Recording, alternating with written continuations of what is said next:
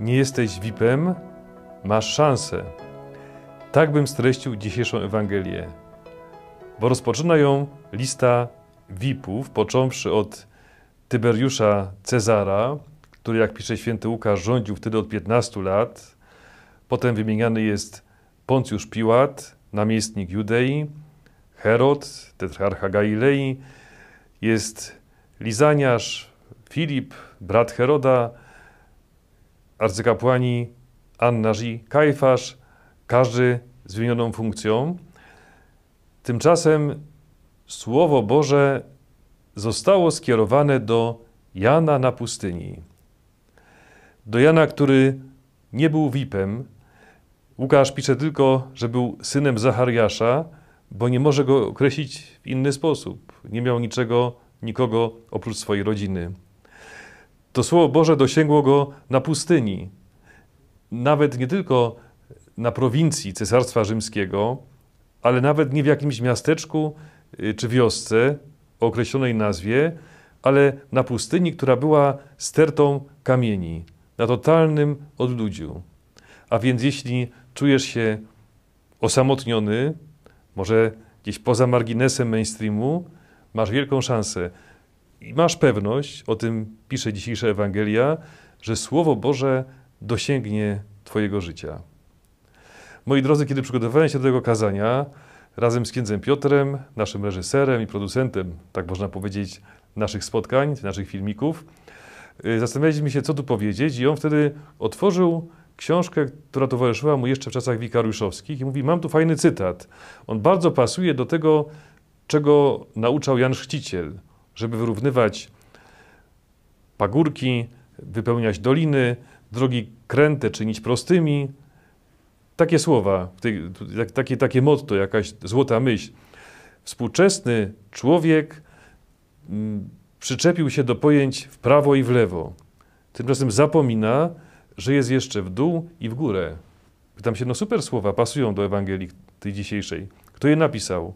Y, Franz Werfel. I wtedy przypomniało mi się życie Franza Werfela. Bliski przyjaciel Kawki, lokowany wśród takich autorów jak Tomasz Mann, filozof Martin Buber czy właśnie Franz Kawka. Nie wiem, czy wiecie, kto napisał najpiękniejszą, najbardziej obszerną, najbardziej znaczącą historię objawień w Lourdes. Nie chrześcijanin, właśnie Żyd Franz Werfel. Jak to było możliwe? Otóż jest rok 1940, on wtedy już jest uznanym pisarzem, autorem, dramaturgiem. Jako Żyd z żoną ucieka przed Niemcami.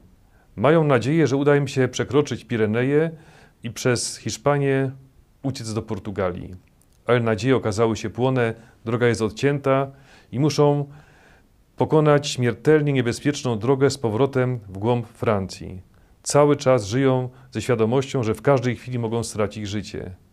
Drogi są pełne y, ciężarówek, którym zabrakło paliwa, na pace tych ciężarówek materace, łóżka, krzesła, pełno uciekinierów, miliony ludzi z Czech, z Belgii, z Holandii, z Polski, z Austrii, którzy uciekają przed Niemcami, y, rozbitkowie z pobitych armii, nie ma się gdzie przedostać, nie ma jak się przecisnąć i opatrzność Boża, tak pisze Franz Werfel w przedmowie do książki o Bernadecie, pod tytułem Pieśń o Bernadecie, bo tak ta książka się nazywa.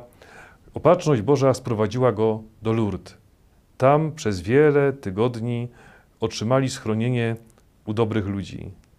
Nic dziwnego, że ci ludzie rozmawiając z nimi, dzielili się tym, co dla nich najważniejsze, a więc podzielili się historią Bernadety, prostej dziewczyny, która była ich rodaczką.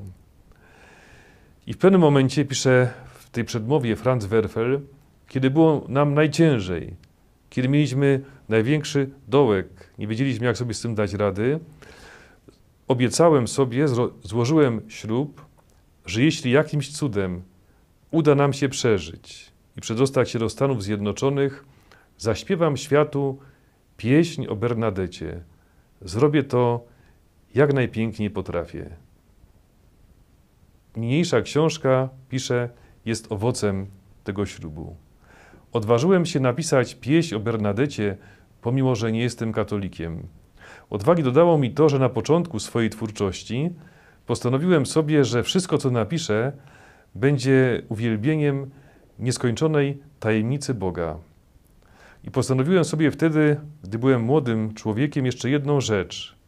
Nigdy nie pójdę z duchem czasu, który odwraca się z lekceważeniem, obojętnością, a nawet drwiną od tego, co najświętsze, od ostatecznych wartości naszego życia.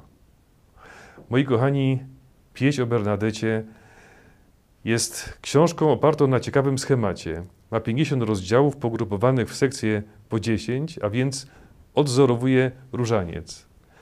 Dwa lata po napisaniu książki przeniesiono ją na ekran, a film Pieśń o Bernadecie na motywach powieści Franza Werfela doczekał się aż czterech Oscarów.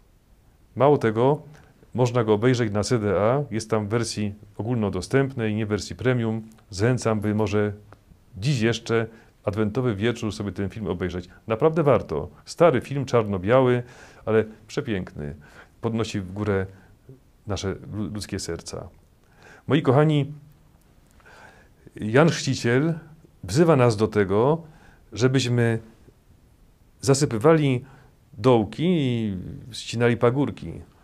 Dołki, no nieraz mówimy w życiu, mam dzisiaj dołka, przeżywam coś trudnego. Nieraz mam pod górę. Te słowa, które odkryliśmy przygotowując się do tego kazania, właśnie napisane przez Franza Werfela. Mówią o tym, że przestańmy patrzeć w płaszczyźnie, w prawo, w lewo. Zauważmy, że jest jeszcze kierunek w górę. Skorzystajmy z windy, która prowadzi nas w górę. Słowo Boże nie zostało skierowane do żadnego z ówczesnych VIP-ów. Zostało skierowane do Jana, który żył w samotności na marginesie ówczesnego życia. I nas ta winda podciągnie w górę. Obojętnie, co teraz przeżywasz, obojętnie, jaki masz problem. Popatrz, jeśli tylko otworzysz się na Pana Boga, ta winda Bożego Słowa pociągnie cię w górę. Skorzystaj z tej szansy. Moi kochani, jak widzicie, już od dwóch niedziel towarzyszy nam fioletowy kolor naszej lampki. Kolor adwentowy sygnalizuje także zbliżające się rekolekcje. Więc bardzo Was proszę o modlitwę, żebyśmy je mogli dobrze przygotować. Już wkrótce będziemy uczestniczyć w naszych internetowych rekolekcjach adwentowych. Już teraz zapraszam. A o czym w tym tygodniu rozmawiają ksiądz Mateusz z księdzem Piotrem? O codziennej Eucharystii. Okazuje się, że nie wszędzie jest sprawowana msza święta codziennie. Ksiądz Mateusz powie, jak to jest w jego parafii, dość szczególnej parafii, warto posłuchać.